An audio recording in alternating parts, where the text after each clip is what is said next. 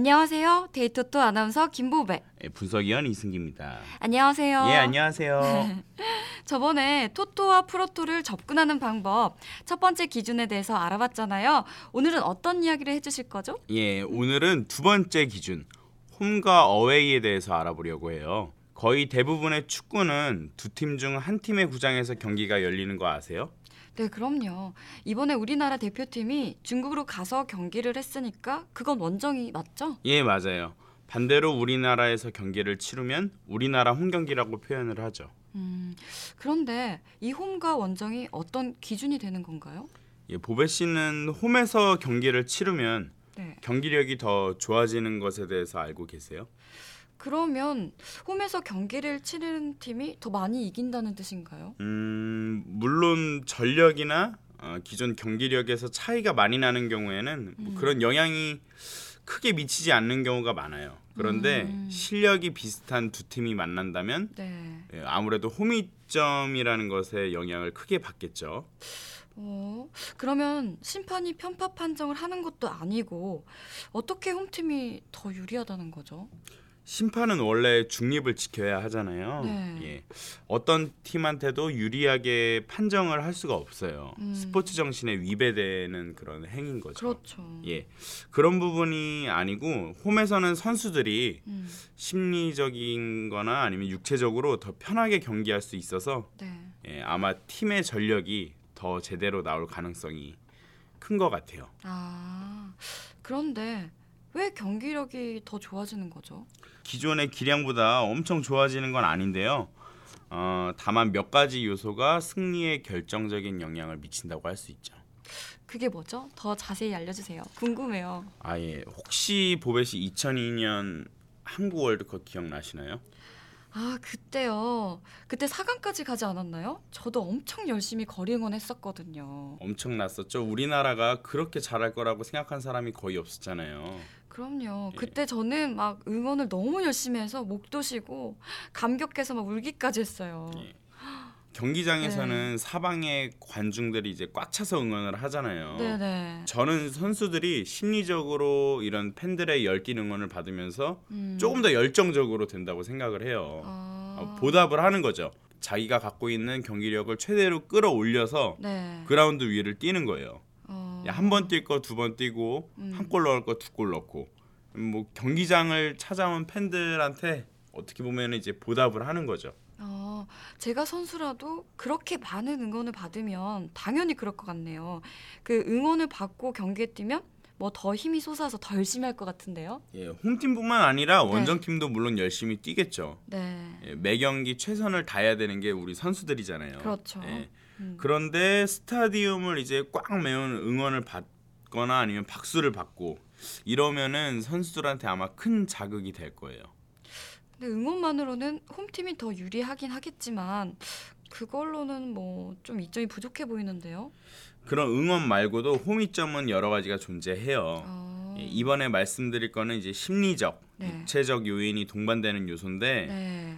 어, 원정팀은 홈팀으로 경기를 가려면 어, 말 그대로 원정이잖아요. 네. 가깝든 멀든 이동을 해야 되는 거잖아요. 그렇죠, 그렇죠. 그럼 당연히 피곤하겠죠. 음. 어, 가령 부산에서 서울로 이동하는 팀이면 버스든 뭐 비행기든 배는 아니겠죠. 네. 예, 그런 걸 타야 될 거 아니에요. 네. 예, 숙소도 호텔 같은 곳에서 자야 되고 음. 아 그런 환경적인 부분이 분명 우리 선수들한테 체력적으로나 컨디션에 분명히 영향을 미칠 거예요. 아, 그래서 뭐 원정의 무덤이라는 뭐 그런 팀들의 별명이 얻은 거네요. 그렇죠. 만약에 홈팀이 섬 같은 곳에 있으면 원정팀이 얼마나 힘들까요? 대표적으로는 저희 프리메라 리가의 라스팔마스라고 있어요. 아, 거기 대표적인 원정 무덤팀 아닌가요? 맞죠? 예, 예, 맞아요.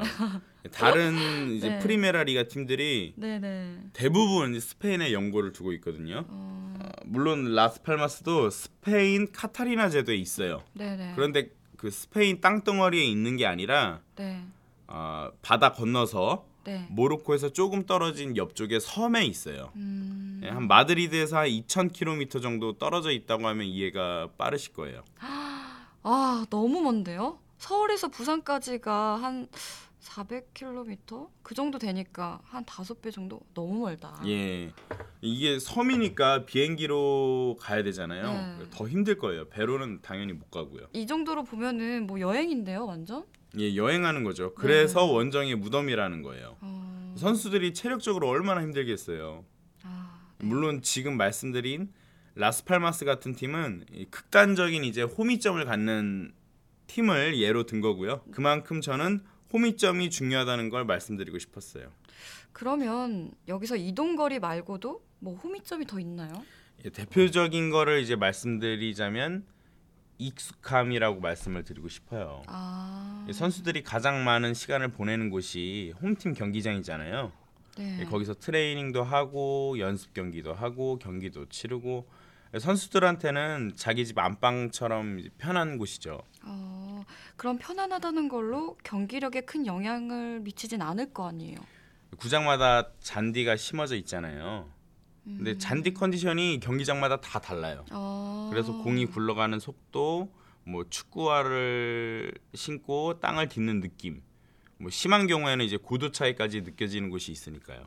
아, 그러면 원정 경기를 하러 오는 그런 팀들은 너무 낯선 곳이니까 아무래도 조금은 어색한 부분이 있었겠네요. 예, 물론이죠. 어... 이 날씨만큼 경기력에 이제 영향을 미치는 게 잔디 컨디션도 중요하다고 생각을 하거든요.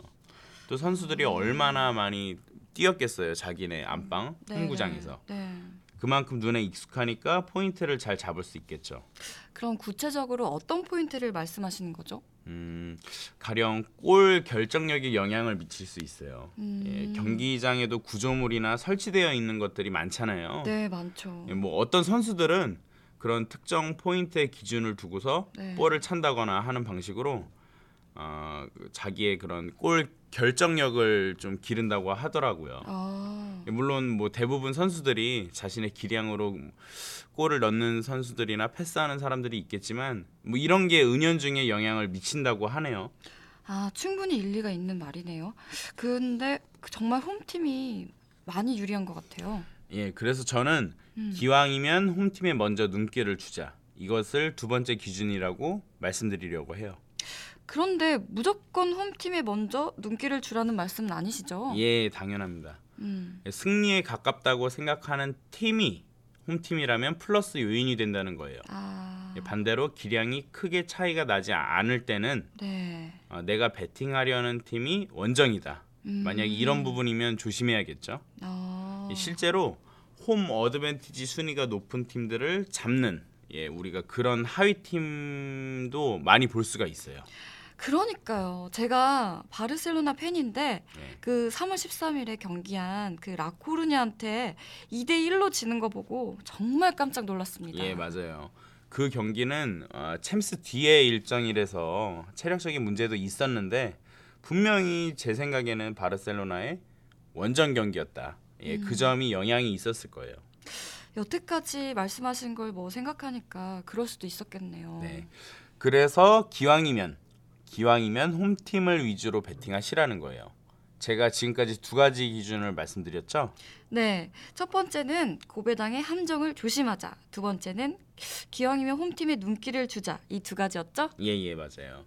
만약에 우리 여러분들이 이제 승률이 정말 30% 미만이신 분들은 이 두 가지만 잘 생각하시고 네. 베팅하시면 제 생각에는 한 적중률이 50% 이상으로 올라갈 수 있을 거라고 생각을 해요. 와, 네. 예, 네. 실제로 한 폴더가 삐끗해서 적중 못 하시는 분들이 많거든요. 어, 근데 그런 폴더들을 잘 살펴보면 의외로 원정 경기가 끼어 있는 것들이 많아요. 음, 연습한다고 생각하시고 네. 예, 우리 청취자님들께서 네. 한두 폴더 세 폴더에 모두 전력 차이가 눈에 확 띈다. 이런 홈 경기를 선택하시면 분명히 효과를 보실 거예요.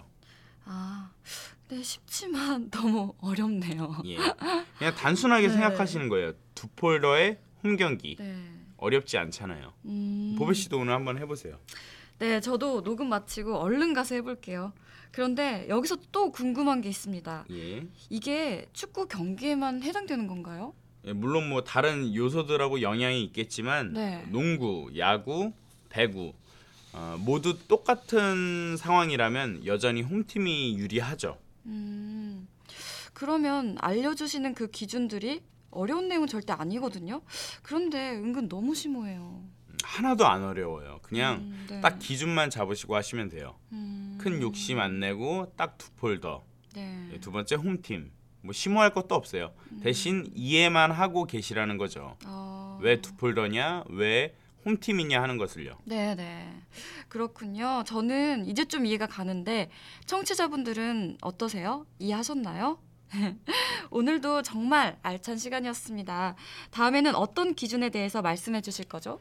어, 다음에는 세 네. 번째 기준 컵 대회 국제 대회의 함정이라는 제목으로 말씀 나누려고 합니다. 어... 예, 잘 준비해서 오겠습니다. 네, 네. 예, 저는 데이토토 분석위원 이승기였습니다. 감사합니다. 네, 이승기 분석위원님 정말 감사합니다.